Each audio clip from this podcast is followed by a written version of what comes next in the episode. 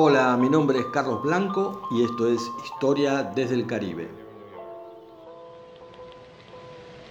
Historia desde el Caribe.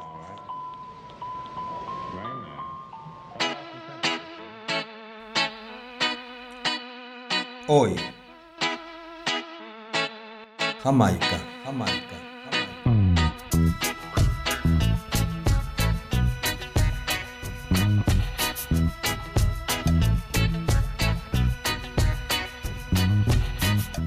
Jamaica, casi automáticamente relaciona este nombre con la música y posiblemente con su figura más icónica y conocida en todo el mundo, Bob Marley. Aunque en las últimas dos décadas también se habla de deporte, del atletismo, de Usain Bolt, Lightning Bolt, la salida ha sido válida, muy buena salida por la calle 3 de Daniel Bailey, pero ya está dominando la prueba Usain Bolt. Usain Bolt va a luchar por la victoria y por un récord del mundo que va a conseguir. ¡Lo consiguió! ¡Lo consiguió de nuevo!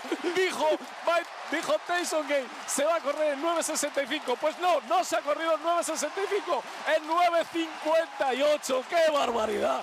El hombre dueño de tres récords mundiales en velocidad aún el hombre más rápido del mundo, con su récord de 9.58 segundos en los 100 metros llanos, conseguido en 2009. Bolt además tiene el récord mundial en 200 metros llanos, en la posta de 4 por 100 y en haber corrido contra un metrobús en Buenos Aires en el año 2013.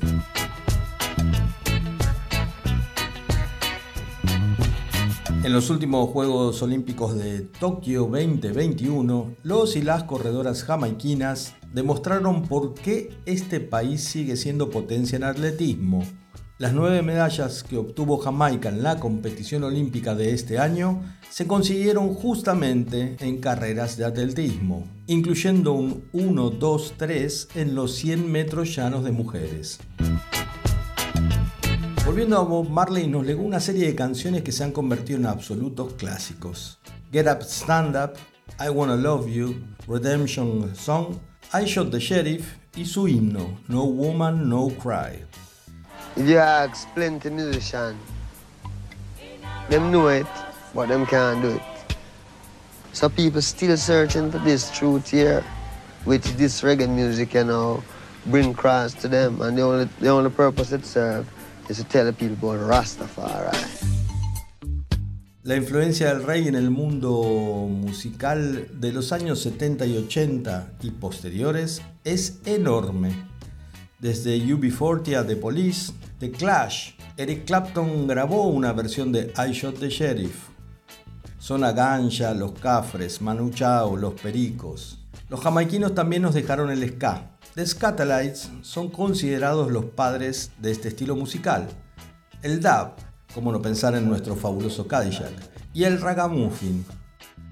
Otros grandes nombres de la música de Jamaica, Peter Tosh, The Wilders, Black Uhuru y desde Costa de Marfil, Alpha Blondie. Pero ya volveremos a hablar de la música. Ahora sí, vamos con la historia de Jamaica.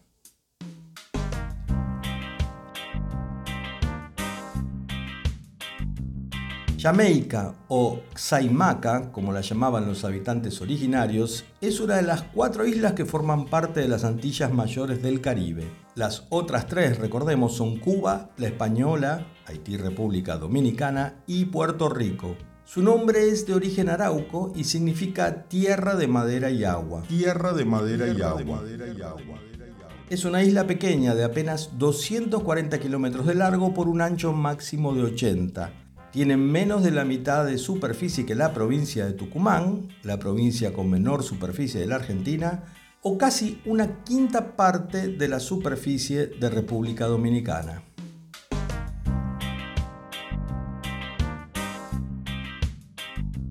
Originalmente fue poblada por los araucos, los mismos que fueron poblando el resto de las Antillas y de quienes hablamos en el capítulo 1 de este podcast. Se calcula que estos habitantes originarios llegaron a la isla hace unos 2500 años y que poblaron Jamaica en paz y llevando adelante una vida sencilla. Hasta que llegaron esos viejos conocidos de los habitantes originarios que dejarían de existir porque todos fueron masacrados. los españoles. Los araucos vivían principalmente sobre las costas y en las desembocaduras de los ríos, donde se dedicaban a la pesca, uno de sus principales sustentos. Además, plantaban maíz, frutas, vegetales, algodón y sobre todo tabaco. Fumar tabaco era uno de los grandes pasatiempos de los araucos o taínos. Eran grandes talladores y constructores de botes, Iniciaron las plantaciones de yuca, boniato y de piña. La forma en que se llama la ananá en el Caribe. Fabricaban su ropa con tejidos de algodón. Vivían en paz en grandes cacicazgos, una organización similar a la que tenían los taínos en Quisqueya, en República Dominicana. Los araucos no tenían escritura y muchas de las palabras araucas fueron incorporadas tanto al inglés como al español. Por ejemplo, barbacoa, hamaca, tabaco, batata y huracán, así con J, que luego derivaría en huracán. Como ya todos y todas sabemos, Cristóbal Colón llegó a América el 12 de octubre de 1492. Desembarcó en la isla de Guajanaí, en las Bahamas. 15 días más tarde pasaría a la isla de Cuba, a la que bautizó Juana, en honor a la primera hija de los reyes católicos el 5 de diciembre de ese año, llegará al norte de la Española, donde finalmente se instalará en la Isabela, muy cerca de lo que hoy es la ciudad de Puerto Plata en Dominicana. En su segundo viaje, el marino de origen genovés descubrirá, enormes comillas, Puerto Rico en septiembre de 1493. Es durante este segundo viaje que Colón también descubrirá Jamaica, desembarcará en la isla el 4 de mayo de 1494. Colón no se quedará en Jamaica, pero la reclamará para España. Partirá no sin antes rebautizarla, la llamará Santa Jago. Llegará a la isla atraído por la historia de los taínos y su oro bendecido. Más pronto que tarde el almirante descubrirá que este oro no era tal, sino que era bauxita, con la bauxita se produce el aluminio, o sea que en el siglo XVI su valor económico era cero. A los españoles no les servía para absolutamente nada. Actualmente Jamaica está entre los 10 mayores productores de este material en el mundo y es el segundo con mayor cantidad de reservas en América después de Brasil. El primer productor mundial es Australia. Colón volverá a la isla en 1503, sus barcos se hundirán y el almirante y sus marineros quedarán varados casi un año, hasta que los españoles lograron armar un bote a remo que les sirvió para atravesar los 300 kilómetros que separan a Jamaica de la punta de la Española, hoy territorio de Haití, desde donde se constituyó una misión que rescataría a estos varados.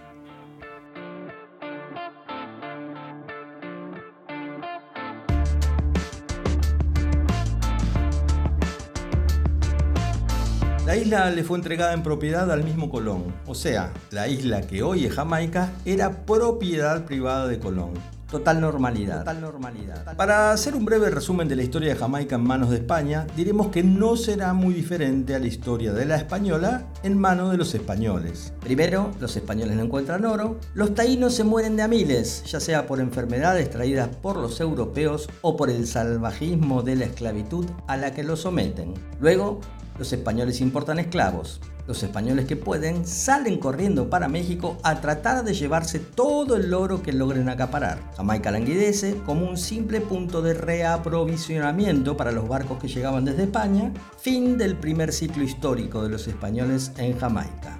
Según cálculos históricos, en Jamaica habrían estado viviendo unos 60.000 taínos a la llegada de los descubridores.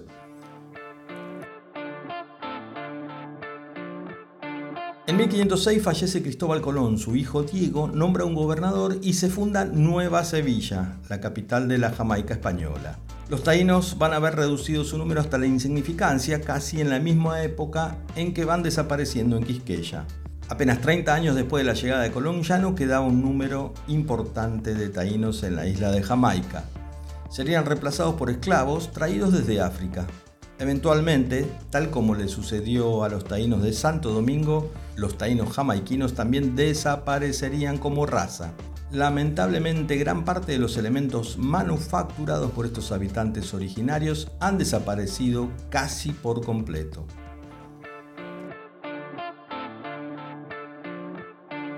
Aparte de hacer desaparecer a la población originaria de Jamaica, Los españoles también introdujeron allí la caña de azúcar y los esclavos para trabajarla.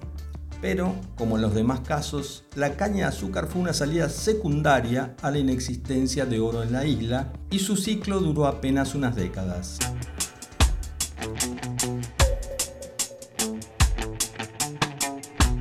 En tanto, los franceses y los ingleses, que habían quedado fuera del reparto de tierras y riquezas en América, lograron finalmente hacer pie en el Caribe de diferentes maneras. Los franceses fueron ocupando la parte oeste de la Española hacia 1660, la parte que hoy es Haití, en principio debido al abandono de los españoles y luego por el Tratado de Ryswick de 1697 firmado entre España y Francia. Por el lado de los ingleses, en 1654, el líder Oliver Cromwell lanza una armada contra las posesiones caribeñas de los españoles. Primero, esta armada atacaría la fuertemente defendida Santo Domingo, capital de la actual República Dominicana. La pobre planificación inglesa y las bien plantadas defensas españolas lograrían repeler el ataque británico. Entonces, los ingleses posan su vista en la colonia de Jamaica, pobremente defendida, y con una dotación de soldados ibéricos mucho menor y peor preparada que la que habían encontrado en Santo Domingo.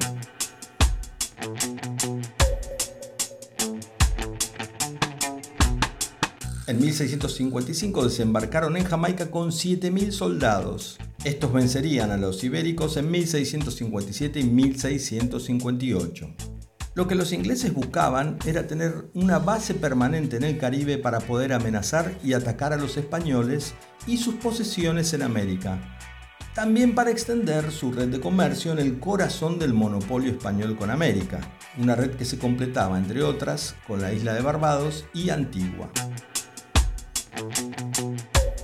El miedo a que los españoles intentaran retomar la isla llevó al gobernador militar de Jamaica a invitar a los bucaneros a hacer base en la nueva adquirida colonia británica y tener allí su safe haven o refugio seguro.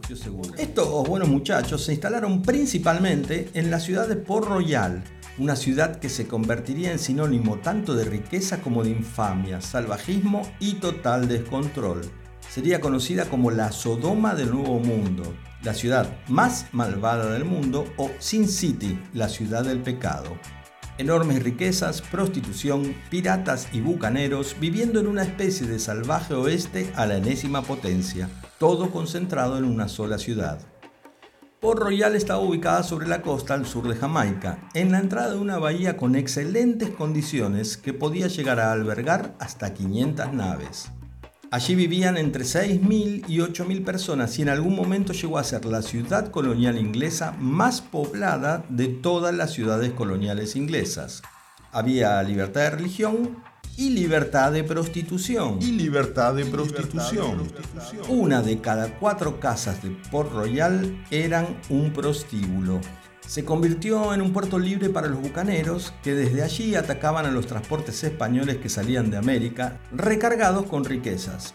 A las autoridades inglesas de la isla el accionar de los bucaneros los favorecía, no solo por el flujo de oro y riquezas que circulaba por Port Royal, sino porque los ataques constantes de los bucaneros y los piratas a las naves ibéricas mantenían ocupados a los españoles mientras los ingleses hacían sus negocios en la colonia de Jamaica sin tener que preocuparse porque los ex dueños de la isla intentaran retomarla.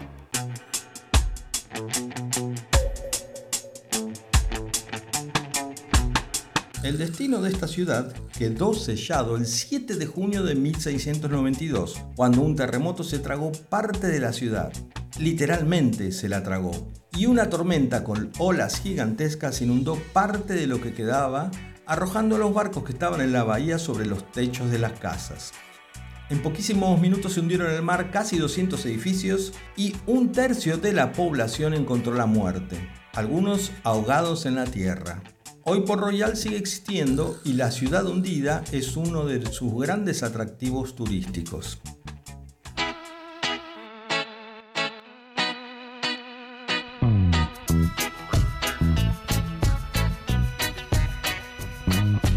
En manos de los ingleses, Jamaica se convirtió en un redituable negocio productor de azúcar. Allí se construyeron enormes fortunas. En el Reino Unido hasta tenían un dicho que rezaba, tan rico como un plantador de las Indias Occidentales. Por supuesto, el sistema económico se basaba en la explotación de los esclavos y en su comercio. Pero el caso de Jamaica y los esclavos es bastante particular.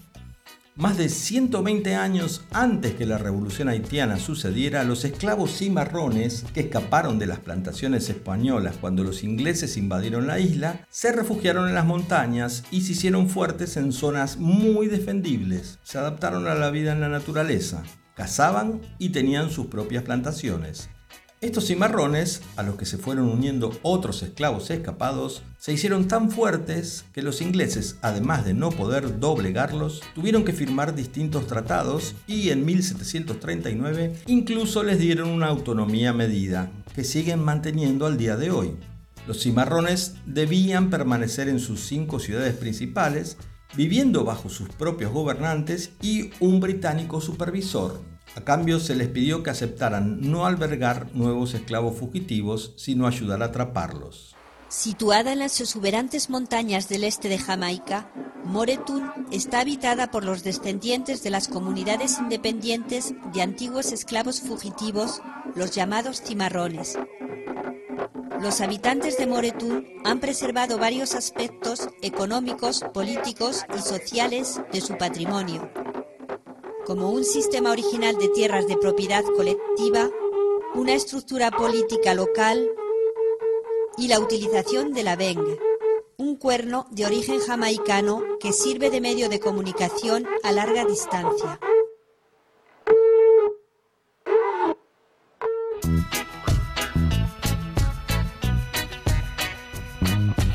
En 1795 hubo una nueva rebelión de los Maroons los cimarrones, que duró casi medio año. Por un nuevo tratado, estos fueron relocalizados en distintas partes de Jamaica. El tráfico de esclavos fue prohibido por Gran Bretaña en 1807, pero la esclavitud continuó. Para estos años, la población esclava de Jamaica sobrepasaba los 300.000, en una proporción de 20 esclavos por cada blanco. En 1831 estalló la llamada Rebelión de Navidad. 20.000 esclavos se levantaron contra sus amos y asesinaron a sus dueños. La brutal represión que les sobrevino llevó a la horca a 400 de los rebeldes. Esta represión incentivó la discusión sobre el tema de la esclavitud, que sería abolida definitivamente en 1834.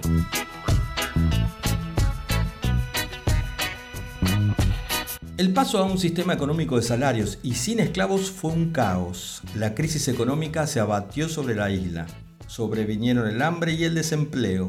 La situación alcanzó tal gravedad que el 11 de octubre de 1865 estalló la rebelión de Port Moray, Liderada por el predicador Paul Bogle, la rebelión luchó contra las condiciones de vida de los empobrecidos ex esclavos y hombres libres, quienes protestaban por las injusticias, la pobreza y la mala calidad de vida que tenían después de que inundaciones arruinaron las cosechas, trayendo hambre, además de distintas epidemias que los estaban diezmando, y del pago de impuestos que a pesar de la tremenda crisis económica que azotaba la isla, el gobierno seguía cobrando. A esto se sumaba además que los ex esclavos carecían de derecho a voto. Las leyes que se les aplicaban eran hechas por candidatos que eran votados apenas por 2.000 habitantes de la isla, todos ellos blancos, por supuesto.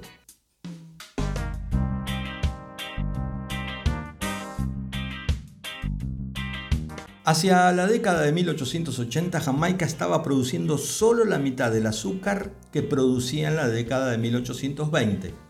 Luego de la abolición definitiva de la esclavitud en 1842, los dueños de las plantaciones azucareras tuvieron graves problemas para conseguir que los ex esclavos trabajaran como arrendatarios, un sistema similar al aplicado en Estados Unidos al fin de la guerra civil. En aquel momento importaron trabajadores chinos de la India y de la nación africana de Sierra Leona.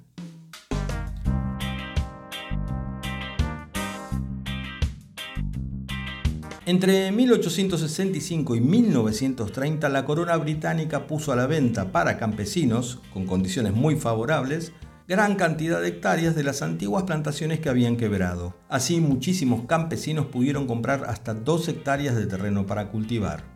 En 1866, un comerciante llamado George Bush no confundir con los expresidentes estadounidenses, se llevó unas pocas espigas de bananas a Boston como curiosidad. La banana se convirtió en sensación en Estados Unidos. Pronto nacería la United Fruit Company. El auge de la banana y del plátano cambiaría el paisaje de la agricultura jamaiquina. También sería el inicio de la industria turística de la isla, ya que los navegantes que viajaban cargados de plátanos y bananas hacia el norte no querían desperdiciar el viaje de vuelta hacia la isla. De esta manera comenzaron a promover las bellezas naturales de Jamaica para costear su viaje de búsqueda de la apreciada mercancía bananera.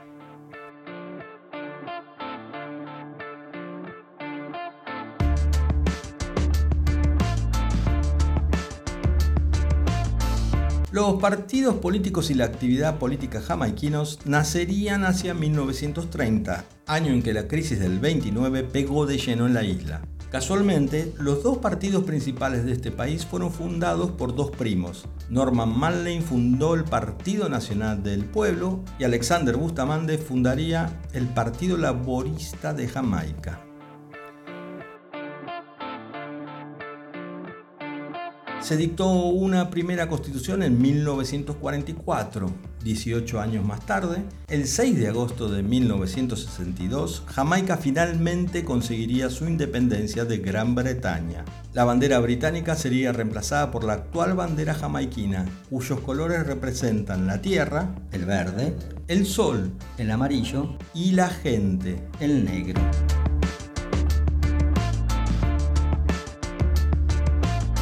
En 1976 el país giró hacia el socialismo. El boicot de Estados Unidos a este gobierno y un supuesto plan para derrocarlo provocó una fuerte caída en la economía de la isla.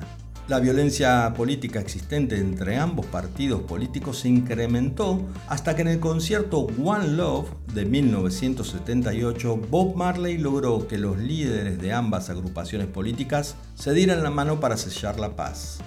Una paz relativa, porque previo a las elecciones de 1980 hubo más de 800 muertos víctimas de las violentísimas luchas partidarias. Este festival One Love fue la conmemoración por la venida de los 12 años de llegada de El Selassie a Jamaica. Es el último emperador etíope y digamos que es el representante en la tierra de Jah Rastafari. Sería como una especie de Jesucristo para los Rastafaris. En Jamaica sucede, con sus propias particularidades, algo similar a lo que ocurre en Haití. El poder de ciertas bandas armadas ha superado la capacidad del Estado para controlarlas. Las disputas entre estas bandas llegaron a ser tan violentas que para detener a un jefe cuya extradición solicitaba Estados Unidos por tráfico de armas y estupefacientes, se montó un operativo militar en un suburbio de Kingston, capital jamaiquina, que dejó 74 muertos.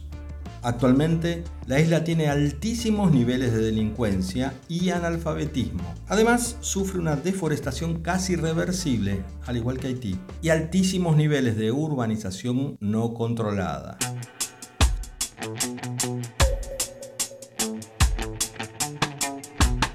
Jamaica, la tierra de madera y agua, del hombre más veloz de la Tierra y del inmortal Bob Marley, quien comenzó su carrera musical a los 15 años de edad. En 1967 abrazaría el credo Rastafari. Well, I've been a Rasta from ever since. It's not how long I've been a Rasta, it's how long it takes to grow up. Because what he is is what he is. From beginning to the end, he can never change because if you even adapt things, later out you and filter right out. So we're just Rasta from creation, you know. Is a common sense, man.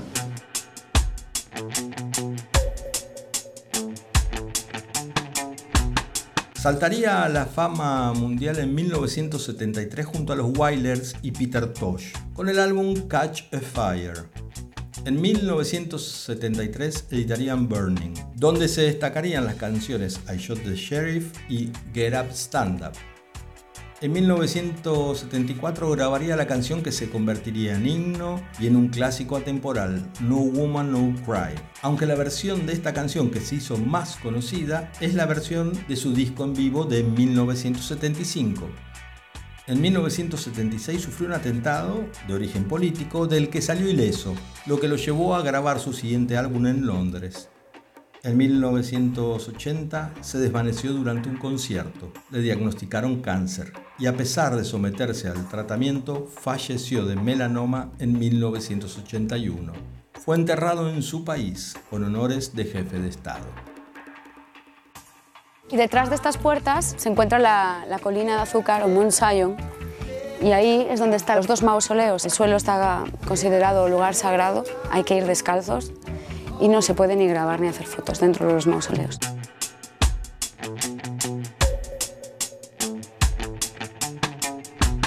Postdata, Después que los españoles reconocieran los reclamos británicos sobre Jamaica en el Tratado de Madrid de 1670, las autoridades británicas comenzaron a perseguir a los bucaneros.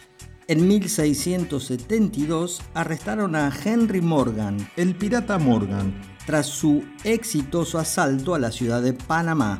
Sin embargo, dos años más tarde, la corona lo haría caballero y lo nombraría vicegobernador de Jamaica para someter a muchos de sus ex camaradas a su autoridad.